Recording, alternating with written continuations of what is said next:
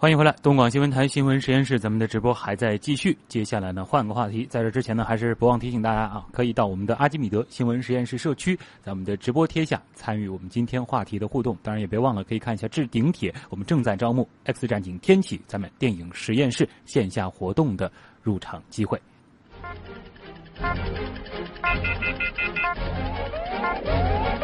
知识对撞机。五月三十一号，也是世界无烟日。每年的这个时候呢，控烟和戒烟啊，都会成为一个热门的话题。所以今天呢，我们也不能免俗啊，来说说控烟和戒烟。大家都知道啊，新闻实验室是一个科普节目，那么自然呢，我们会从科学的角度来看这个问题。我们不会讨论的是到底该不该的问题，而是讨论一些机制上的问题，比如说为什么吸烟会让人上瘾。大脑的成瘾机制到底是怎样的？那么关于这个问题呢，我们首先先会从脑科学的角度来和大家聊一聊。我们请教的是一位脑科学方面的专家，来自中国科学技术大学生命科学学院的张小初教授。张教授你好，哎，你好，嗯，能不能先从脑科学的角度给我们讲一讲，为什么吸烟它会让人上瘾？在大脑当中到底发生了什么呢？好的。是这样的，关于成瘾，应该说目前呢是有很多的研究，也有很多的模型。嗯，那这里呢，我介绍一个呃一个以就是叫一个比较重要的一个，说比较大家比较公认一个模型，就所谓叫做一个学习的模型。因为成瘾的这个，他认为呢，这个模型认为是这个行为的学习在成瘾的初期呢是起了重要的作用的。嗯，比如说呢，咱们对于一定环境下呢，这个大脑呢会根据经验呢，就是你做做任何一件事的时候，比如说。假如什么例子，就举个例子，就说，比如说大家刚开了收音机呢，听到你这个台，然后听到这个节目之后呢，他可能首先有个预期，嗯，到底听这个节目到底能得到什么样的收获呢？对吧？他会预期。那么根据预期呢，我们会采取相应的行动。那么但是得到预期之后，比如说我听了这个节目，发现呢得收获很大，那么你的预期呢就会高于你你的收获呢就高于你的预期，会得到一个正的预期误差。嗯，也就是说这个奖赏刺激呢比我们预想的要好，所以说呢我们就会更愿意。去重复这样的行为和行动，那么药物成瘾的过程，包括我们的吸烟的过程，实际上跟此非常相近。就是首先是偶然的一个吸烟或者服药的一个行为，嗯，导致了很高的快感或正面效果，这样会产生一个很强的正面的一个预期误差，嗯，从而呢产生很强的重复此行为的个动机，这是成瘾的最初动力啊。那么其次呢，接下来呢就是说成瘾呢，它。就对于动力之后呢，接下来呢，它就会逐渐，你看，因为你会逐渐有个预期误差，对吧？你会预期逐渐逐渐的上升，因为你每次会知道你上次做的，嗯，觉得很好的一个收获，那么很很很高兴，那么你会更加，那么这样的话，你会导致你的吸烟也好，或呃使用毒品也好啊，成瘾药物也好，啊还会越来越高。这就是成瘾的一个非常重要的特点，叫所谓的 tolerance，就是耐药性、耐受性、耐受性。然后呢，这个时候这是成瘾的一个基本的一个过程，是它会逐渐的上升、上升、上升。嗯。那么，对吧？到到一定程度之后，如果说大家觉得好像是，呃，不想成瘾了，对吧？想就是不想再继续吸烟或者知道危害之后呢，那么你想停止的话，那么由于你之前的这种预期呢非常高了，已经非常高了，那么一旦停止药的话，那么你的正常的一些呃奖赏行为就不能够满足这种预期。所以说产生非常强的一种负反面的效果，所以就叫做就叫做 withdrawal effect，就是说它的叫做戒断反应，就是戒断反应，是这样过这其实可能就是很多曾经戒过烟的人都会有的那种坐立不安的那种情绪。对对对，这个是因为你之前呢，实际上呢，长期吸烟导致你对于这种行为的奖赏已经预期非常高。嗯。所以说呢，你在你不做的时候呢，你就会非常痛苦。是在这个戒烟的时候，可能总会想着，如果再抽一口烟。可能那种舒服的感觉又会回来，是类似这样。对对对对，没错，是这样的问题，是这样。嗯，那么其实聊到戒断反应啊，我们今天会聊一个大家可能都很想听的内容，就是从脑科学、神经科学的角度，到底有没有一个戒烟的比较好的方法呢？呃，到目前为止，说实话，从呃从整体上来讲，从无论是戒烟还是戒除毒品成瘾，都在整个世界范围内没有非常好的。方法到目前都没有非常好的方法。其实真正的要让人舒舒服服的把烟给戒了，其实啊，这是目前目前是不可能的，对，不太可能的。对，这个倒是其实可以顺带扯出去提醒一下，也就是说，其实有的时候看到一些宣传，或者说是这路边看到一些，就是说让你这个快速戒烟，其实可能效果实际并不是特别理想。呃，对，一般来讲，这些东西它的欺骗就是它夸大的行为可能更多一些啊。那么相对而言比较有效的方法呢？相对而言比较有方法是这样，就是目前呢，从呃从疗效上来讲，就是说呃有很多不同，因为我们从吸烟它会影响到大脑中的很多的部分的，就很多很多脑区和很多的部分。哦，比如说它会影响到我们的奖赏行为的相关脑区，就比如就包括多胺系统、多巴胺的系统整个过程。当然也会影响到一些与控制脑功能控制相关的，比如前额叶。那么目前呢，就是据我所知，应该说我们呃大家更多的可能是 focus 在就是等于说呃注意到这种奖赏相关的脑区当中，但是效果都不太理想。嗯。那么现在比较新的一个研究的方向，或大家觉得可能更可能的方向，应该可能是对针对这种控制相关脑区，就是控制相关的系统，就是提高你的自己的控制能力。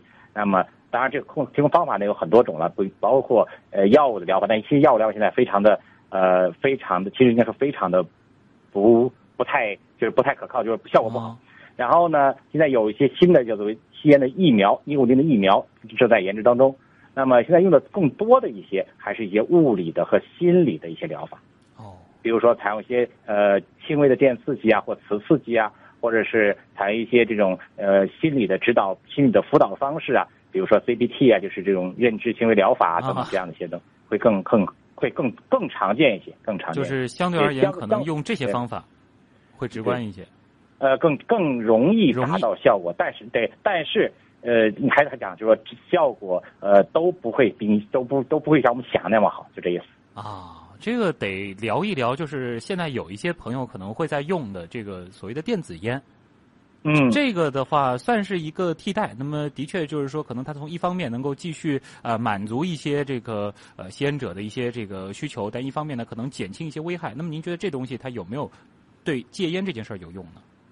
呃，应该说这个跟戒烟这样是相反的一个概念。嗯，就是因为我们一般认为吸烟它为什么成瘾是其中的尼古丁嗯起了重要作用，就是尼古丁是它的成瘾物质。哦。但是吸烟对人的危害并不仅仅是尼古丁，嗯，包括焦油啊，包括其他的一些很多有害物质，都就是特别是在点烟当中的很多有害物质都会对人体产生更大的危害，特别是那种焦油这种危害，可能现在目前认为比尼古丁的对人的危害更大，嗯，那么这就是电子烟所呃所能产生的这个这个原因，因为呢电子烟就是说实际上在干点事，就是说我仍然给你尼古丁，嗯，然后呢我我不是让你戒烟。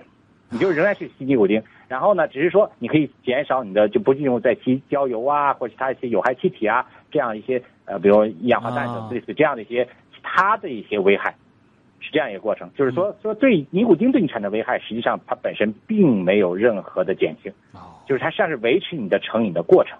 所以这并不是用来戒烟的，只是说换一种方法维持你继续的这个成瘾的吸烟，对，换来吸烟。但是呢，确实它会对人危害会减少，因为它。没有其他的一些呃更其他的有害物质的影响。嗯，那么咱们说一说这个具体吸烟这件事儿对大脑的这个损伤啊，因为我们很多时候可能会关注吸烟可能之后会对这个人的肺啊这方面有影响。那么在您的这个研究当中，吸烟对大脑会有影响吗？对，吸烟大的影响是非常的，应该说我在。从大概十年前开始吧，就开始做这方面的研究，一直关注这个吸烟对大脑的影响。嗯，我们发现呢，实际上吸烟对大脑应该是有两方面的影响。哦，一方面呢，它是刚才讲了，是以这个以这个冲动产生，就是以多巴胺的这个呃奖赏系统的冲动产生相关。嗯，那么使得这个与冲它的吸烟的冲动更加敏感化，就是说它甚至可以达到意识下的水平。就是我们有一个研究，我们发现，当你给他意识下的这种吸烟相关刺激的时候，这个吸烟者都会。产生相关的大脑反应，就是这是一方面。另一方面呢，这个与前额叶与控制，就是自我控制能力相关的这个大脑皮层前前额皮层的这个也受到了损伤，就是它的控制能力受到了显著的下降。甚至这个下降呢，不一定仅仅是仅仅出现在不一定仅仅出现在吸烟相关上，它在一些一般性的，比如说决策和自我控制啊这样的能量都出现了下降。具体这是一个嗯。对，这样，所以这是一个安班，就是一个不平衡的过程。原来是大家是我有一个冲动，我上面是一可以控制它，现在是冲动更加敏感、更加快的产生了，或更加强烈的产生了。但是呢，抑制的能力呢反而更加下降了。所以这是我们认为，就这是我研究认为，就是说这是吸烟成瘾为什么难以戒断的一个重要的原因。重要也就是说，它本身会影响到你的一个控制能力。两个都有，就一方面还会让你更冲动。对，第二半使你使你就是冲，不是不是更多是冲动的敏感敏感性增加。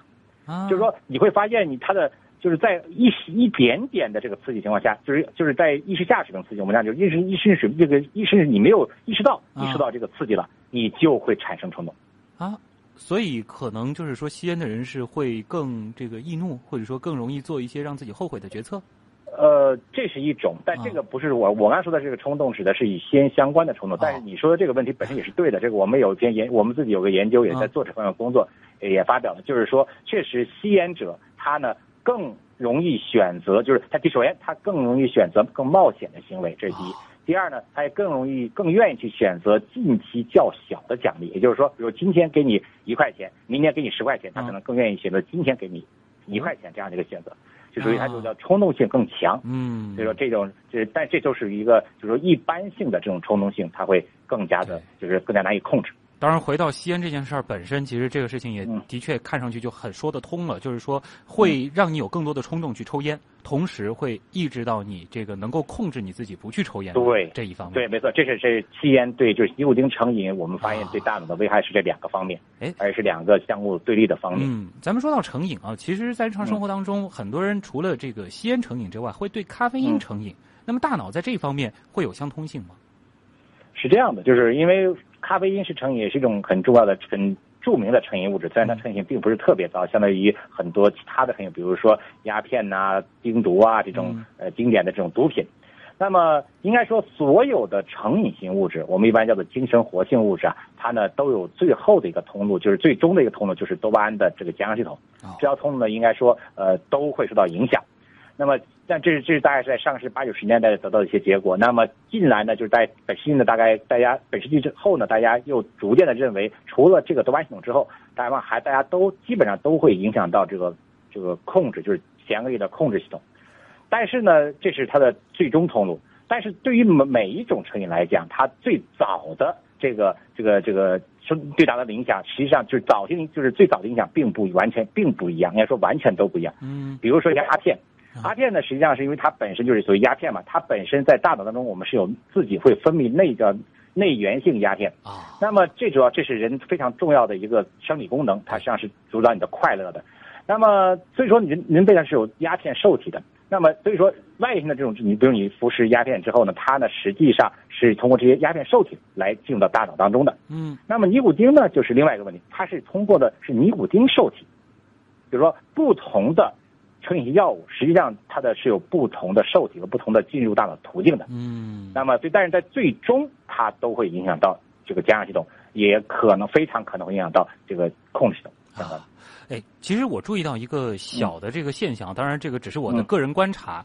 呃，很多这个吸烟的人，或者说这个呃类似这种习惯的人，他往往几种，比如说他会喝很浓的茶，而且量也很大，也会抽烟抽得很厉害，也会喝咖啡喝得很厉害。有人就说这是一种成瘾体质，那有没有这样相关的说法呢？是不是有的人大脑构造他就容易有这种成瘾性呢？OK，这个说的很有道理啊，就是说，呃，这个现象我觉得你翻查的很仔细也很准确。就是说，成瘾作为一个一种精神类疾病，实际上它是有它的先天因素，有很强的先天因素。嗯，大概基本上现在看来，大概拼不同的成瘾的可能先天因素不太一样，基本在百分之四十到百分之六十之间。嗯，大概你可以基本可以这么认为，就是你大概有一半的可能，就一你你之所以会吸烟成瘾，大概你一半的可能是由于你先天导致的。啊。当然不是说全部，是大概另外一半是你的环境啊，的确是有相关的研究，人就是会有一些先天的因素导致容易成瘾的。对，就有些人生来他就是容易成瘾啊，这个是大脑构造或者是基因决定的。呃，不，这不这包括基因，包括大脑构造都会有的。这个我们我们有我们有我们实验室有相关的文章也在做这方面工作，但是这个不仅仅我们实验室的，大概这应该说是应该大家比较公认的一个一个事实。所以这个可能就是这一些人，如果说他要戒掉这些习惯的话，难度就会比其他人来的要大一些。呃，这个还没有，不是在我说的不是这个问题，我说的是他成瘾，成瘾是对，就是说容易成瘾，容易成瘾。嗯，它跟戒掉这这戒掉戒断的这是另外一回事问题，是另外一回事。就是他们两者呢，当然我并不是说戒断难度跟先天没有关系，但是这个方面一方面研究比较少，但是呢，呃，但是它本另外一方面它本身跟成瘾就是成瘾这个事情还不是一回事。从科研角度来讲，怎么样？不是一回事。嗯，好的，那非常感谢来自中国科学技术大学生命科学学院张晓初教授给我们带来的非常详细、非常通俗的介绍。谢谢您，再见。啊，好，再见，拜拜。东广新闻台新闻实验室，我是旭东。今天的第二个话题呢，咱们来聊戒烟。前面呢，其实是从脑科学的角度来解释了大脑成瘾的问题，包括。吸烟对大脑的影响，我们接下来呢再从医学的角度看看这个问题。今天呢就在瑞金医院是举办了一场“健康人生戒烟先行”的大型戒烟义诊咨询活动。接下来我们就来连线上海瑞金医院呼吸科主任、上海医学会控烟组组长石国潮。石老师您好。呃，你好。嗯，前面呢，我们其实是说了吸烟对大脑的影响，而对于吸烟的危害，大家可能更熟悉的就是肺癌这个词了。就想先问一下石医生了，根据目前的研究，吸烟和肺癌之间它的这个因果关系到底是怎样的？它有没有直接的这个关系？是这样的，就吸烟与肺癌之间的关系呢，它是通过一个流行病的调查，比如说你吸烟量升高了，那肺癌的上跟着一起上升了，是一个关联性的研究啊。对的，这个已经得到大量数据的证实。嗯，它的确是有这个非常直接的这个因果关系的，非常直接的联系。嗯，那么就想问一下了，这个吸烟这件事儿对呼吸系统它具体会产生怎样的影响？这个过程，这个机制是怎样的呢？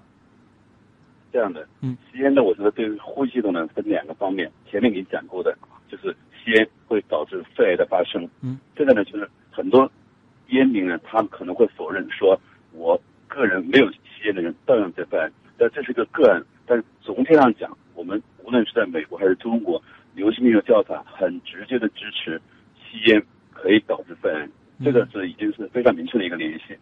另外呢，就是说这只是肿瘤，很多烟民说我抽烟我不得肿瘤，我不怕，但是还有另外一个疾病就是慢性气道疾病。哦，那就比方说慢阻肺、哮喘，特别是慢阻肺，比如说我们气道长期接触有毒有害的气体。长期吸收，它就会对气道造成损伤。这个损伤呢，造成一个不可逆的损伤，最后这个气道会狭窄，会气道壁的增厚，呃，粘液的分泌增加，所以会看到很多烟民他会咳嗽、咳痰。那么长期得不到处理的话，他时间长了就会气喘，哦，生活能力受到限制。这个其实是这个生活质量会影响很厉害。对的，就是很多很多我们慢阻肺的患者，比如说人家六十岁或者七十岁，他可以正常的生活，但是这些患者呢，可能因为肺功能它的减慢的速度，可能会远远快于我们不吸烟的人群。嗯，我所说的健康人群，它的速度会下降很快，所以他的肺功能不能满足他所需要的一个一个能一个能力，所以因此呢，他就会呃重中就喘。我们看到太多的病人重中就喘，然后经常反复的看急诊，反复的住院。嗯，这个呢，其实是对吸烟者本身啊。那么，其实大家现在也很关注二手烟，包括现在也有人在关注三手烟。那么，相关的这个流行病学调查之类的，有没有这个呃说说明？就比如说二手烟或者是三手烟跟一些疾病的相关性呢？这个呢，就是说也有的，就是说我们研究的更多的是一手烟，对吧？对，二手烟、三手烟其实也有影响。就是说，同样的，你就是说，在一个居室环境的话，一个人吸卷烟的话，那么。吸烟转，现在大家就关注这个 PM 二点五嘛，对吧？嗯。但是同一个人在一个房间吸烟的话，这个房间的 PM 二点五的上升速度是非常快的，其实也是达到我们所谓以前的爆表的速度。哦。那个高度，所以实际上大家都没有关注这个，只是觉得这个人他抽烟，但实际上对旁边的不吸烟的人群造成损害是非常大的。嗯。就旁人如果是同处一个室内的话，他等于就是处在一个爆表的一个这个污染的天气当中。大家都只是关注这个空气污染的，其实吸烟的 PM 二点五一样的。嗯，那其实还是得回到这个戒烟这个话题啊。根据您那么多年的经验，您一定也其实见证了很多成功戒烟的人，哪些方法相对会比较好一些呢？戒烟呢是这样的，它呢是一个综合的，就是我们不可能说是靠一种方法。它是一个，我们戒，因为烟草依赖虽然是一种疾病，知道吧？嗯，是一种疾病。就像你治疗高血压、糖尿病的话，你要从生活方面、从药方面、从包括医生的一个综合的管理，所以呢，就是不是靠某一条。嗯那我觉得综合的包括什么？包括就是我们，呃，一个是医生要激起这个烟民啊吸烟者戒烟的意愿，他要要戒烟了。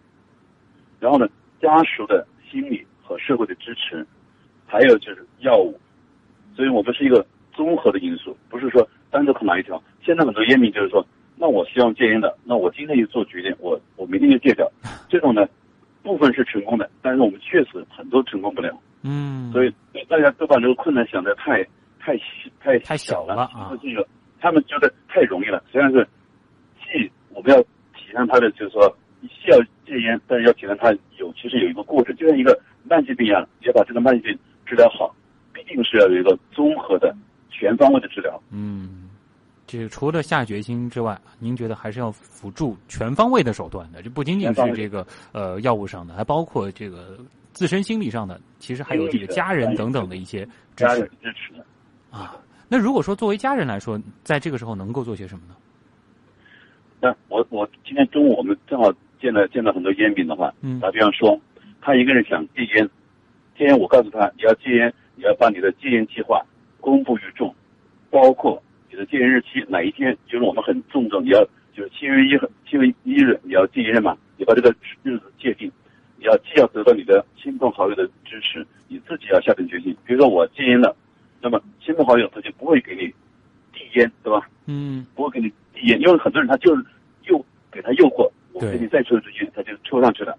同时，如果你得到一点一滴的进步，那你的家属、你的亲朋好给你鼓励，给你奖励，所以这个、这个反馈其实很重要。因为什么？如果我戒烟的，好像我几天不抽烟，也没有人得到表扬，也没有得到奖励。哎，如果家属给一个很好的一个鼓励，可能会他的烟就会戒下去。本来戒的时候其实就挺难受的，如果这时候家人还感觉挺漠视的，那么这个就很难再坚持了。如果好像不过如此，那他就嗯就没有得到一个鼓励。这个鼓励非常重要，来自家属、来自亲朋、嗯来自医生的鼓励都非常重要。所以戒烟不是一个人的事儿啊，其实全家要一起努力。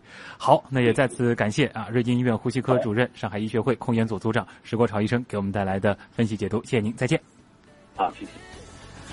好了，本次节目监制盛燕姿、旭东，编辑王威、乐琪、叶星辰，我是旭东，咱们明天晚上的新闻实验室不见不散。